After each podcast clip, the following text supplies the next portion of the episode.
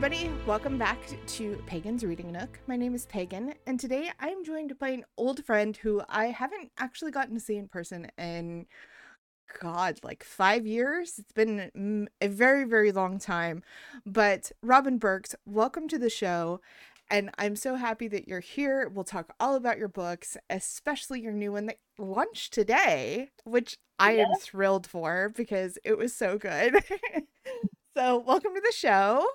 Thank you. Thank you for having me. And I know it has been forever since we last saw each other. Yeah, it has. And you know, the pandemic didn't help with that at all. And you know, the, it's been so hard, especially with the con scene. And to give everybody a little background, I am a published author. I used to do book signings at conventions. So did Robin and we live within like i don't know like three or four hours of each other so we would end up coming to similar conventions and hang out and all that cool stuff and so we did all the cool stuff at the cons and got to geek out especially over doctor who because they were usually doctor who conventions so yeah it was fun. We had a good time got to know each other very well and have kept up over social media but yes. Now Robin is finally here on the show and gets to talk about your brand new book that just came out Robin has a whole bunch of other books available, which we will talk about shortly. But the new one that I cannot wait to talk about because it was probably, oh gosh, I would say in the last like three years, probably one of the top five books I've read. Oh, and oh, wow. for 2023, it is holding the number two spot. It, it got kicked out by number one, unfortunately, but it is holding number two strong and steady. And it is The Dream Seeker. It launched today and it is a really interesting take on a modern twist of Celtic mythology. So let's talk let me give you guys a synopsis before we go any further. That way you guys are like, what are you talking about? Um the synopsis of the book is The Dream Seeker. What if your dreams were the key to unlocking magical powers? Alyssa Gray is just an awkward teenager until the day she discovers that her dreams and her magic are real.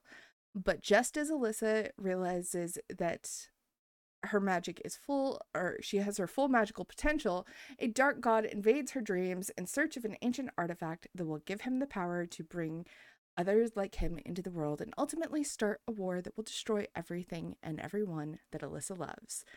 And it is so good. It is a book that I literally could not put down. And that never happens ever. like usually takes me like a week or so to read a book. I could not put this book down. My husband's just like, "You've been attached to your Kindle. Are you okay?" And I'm like, "Yeah, no, I'm good. I check back later. I'm fine. Just bring me food. Make sure I eat." so I love that. Tell us about the book. What inspired you to write this really amazing book? So um, the whole idea actually started as like an online role play. Awesome.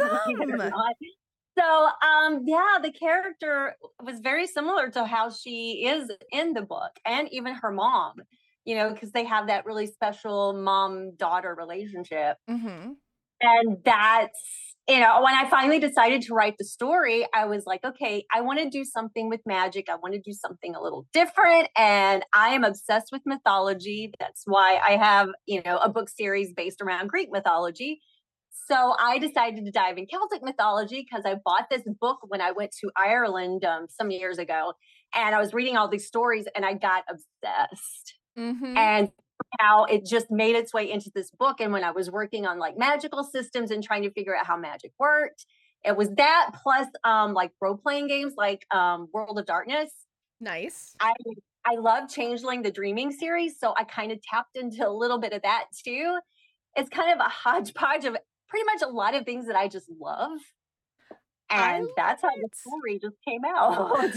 oh my gosh, that is so awesome. And I love that you kind of picked this enchanting world that is somewhere between, I would say, Fae and because it's not like traditional Fae, but th- I would say that you could almost put Alyssa and her family in a Fae kind of world, which is so cool and so awesome. But it- it's not traditional Fae, which you know you expect traditional Fae to be like High Lords and all this other stuff, but yet right. yours is completely different from that, which makes it so unique and so awesome. And I like that the magic isn't just something that is like poof, there it is. Nope, uh-uh. It, you have to access it through the dreaming and almost like stepping into the astral realms and then you get into the whole thing with the gods and oh, you guys, go buy the book. just go buy the book. it's so cool. And I like that your first um I don't want to call him a villain because I like the Dagda, but he is technically a villain. So I like that you chose him. Now, how many books do you have planned for the series? Do you do you know yet? I'm planning three. Okay. I actually am going to be switching protagonist for the next two, but oh. I'll be bringing oh. in oh. Alyssa and the other characters. They're all going to come together at some point. I literally just spent this afternoon starting work on fleshing out the character in the second book, and she's already starting to scream inside my head. So I'm I'm looking forward to starting that one soon. Yay! I love it so much, and I think it's so cool. I'm, you know, obviously your book made me cry, and I'm not going to give you guys spoilers, but uh the book made me have more feels than I was expecting out of the book when I started. I was just like, oh, and when you open it in the first dream like I was just like, did Robin write a horror novel? Because this feels very horror esque. I, you know, I, I, like to tap into horror because I read a lot of horror, and you know, I, I do that with like you know the Zeus Inc. books. I mm-hmm. and then, then you know, of course, I wrote a vampire book too. So I kind of always have to kind of bring in a little bit of horror that that first dream was freaky. Like I, I was like kind of white knuckling it through parts of it, and I was just like, oh god, what is about to happen to this poor girl?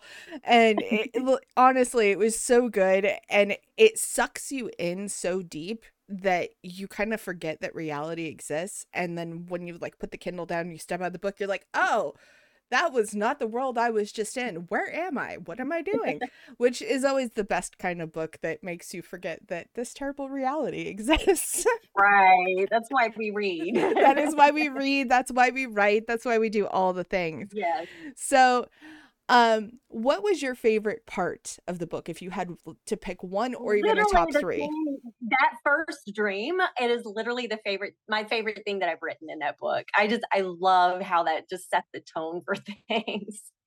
I absolutely love that too. The first dream just really does it, it sucks you in hardcore. So anybody who's reading the book, you're just like, oh, this is kind of, you know, a, YA kind of thing and it's gonna be about high school. No, no Wait till you get to the first dream. I promise you, you're gonna be sucked in. You're never gonna like be able to put the book down again. Then you're gonna be like, "Oh, it's over. Crap. There's no more. The book two is not out yet." That was me. Sitting on my front porch, finishing the book, and I'm like, "Aw, it's over. Damn it." it's in the works. I'm working on it. that that's the best part. Now, out of all your characters, who was your favorite? Oh wow. You know, I kind of liked Uncle Fergus. Fergus was great. Oh, he was so great. but he's also, you know, he's still caring, but in a very gruff manner. And there's just I just loved that about him. You know, and the funny thing about uh Fergus was that he was one of those characters that you're just like, I'm either going to love you or hate you just because you're going to be one of those characters that's in my face and is going to be annoying and he he makes you love him he really does. And in, the beginning sean was one of those characters that i'm just like mm, i don't know if you're gonna be a good dad. And then he turns out he's a fantastic father and he's so f- good at everything he does. But i always have to say literally my thought process right there as i was writing it i didn't like him at first I like how the characters are just like, no, no, no, no, wait, wait, wait. You keep writing. I'm gonna prove that I'm a good guy. I promise. Right, right. They, they take on lives of their own. they do. They have their own voices and their own things. And um, anybody who's a reader may not understand that, or anybody who's listening to this, if you're not a writer, you may not understand that. But trust me, the characters will sometimes you'll have the whole book outlined, all your notes done, everything ready to go, start to finish, and then you have a character that's a side character that walks in and goes hold my beer. Yeah. I'm going to take over the rest of the story. And it's like, but you're a side character that dies in the next chapter. What are you doing? Yeah, I've had that happen way too many times. It's very Sorry. uncomfortable and annoying. and you have to rework everything. Oh, yeah. Yeah.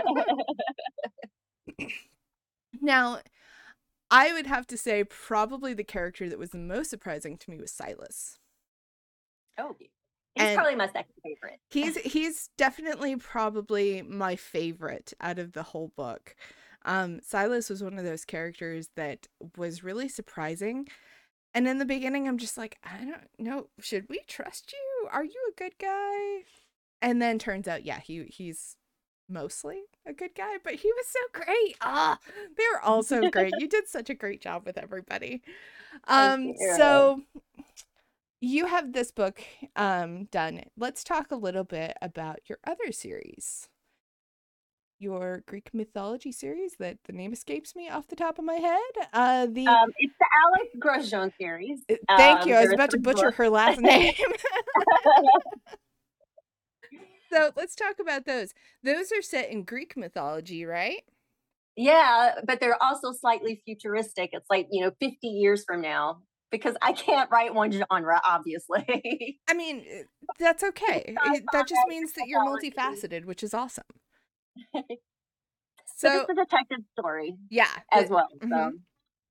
Um now those ones have been out oh gosh, I think that you're About a decade now. about a It's decade. about 10 years. Yeah. I wanted to, I wanted to say that last time we were um at a con together, I thought that Return of the Titans had just come out, but maybe not. I don't remember. That was 2017, was it 2017? 2017, 2018. I think. Yeah, Yeah. that sounds about right. Yeah, Gosh, that feels like a lifetime ago. I know it does. so, uh, tell everybody about this series because this series, unfortunately, I actually have not read. I have had it on my to be read list for ever and never got to it because my ADHD brain kind of forgot it Oh. exists.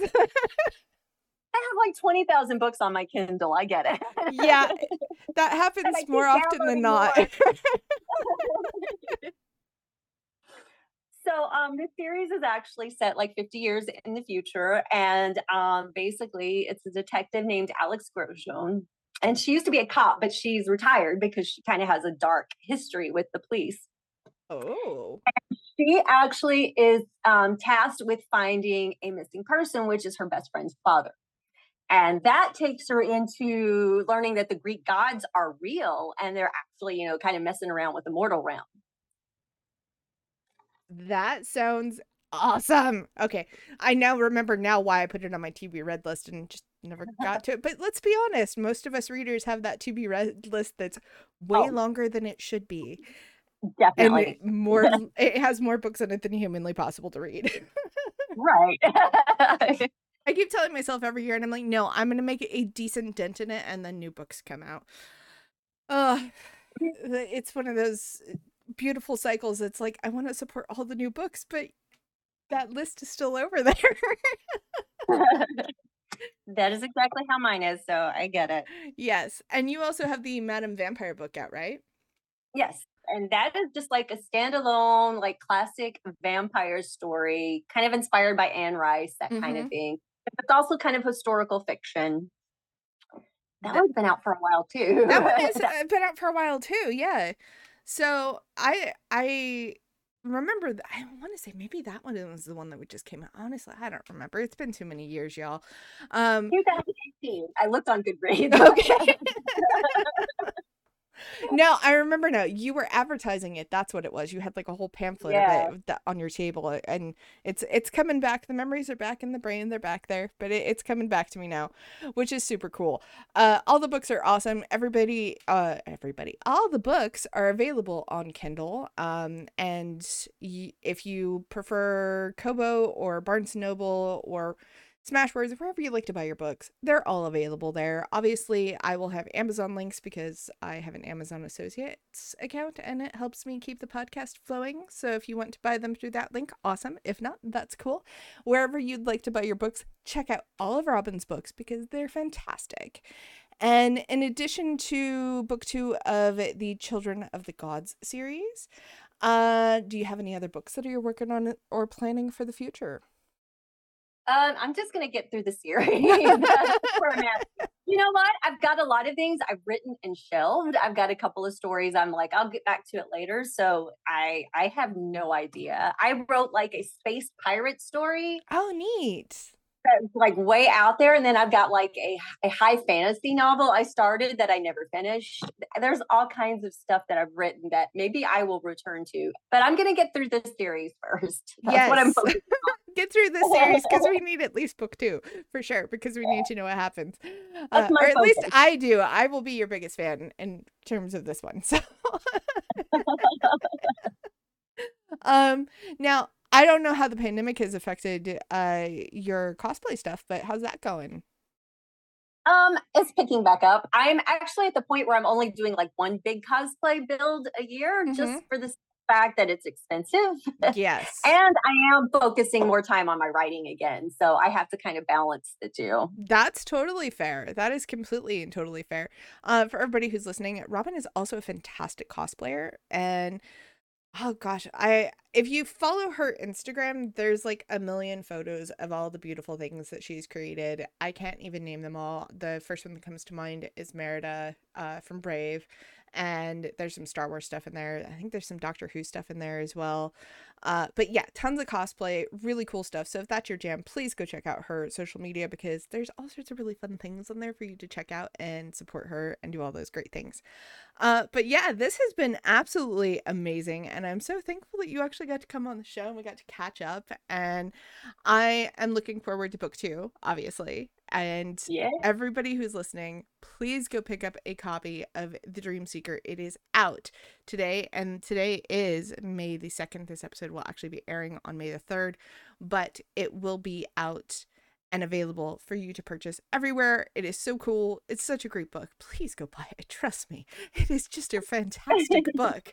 I, I can't recommend this book enough. I think I've probably recommended it so many times that most of my friend group is just like, we get it. You like the book. Thank you so much.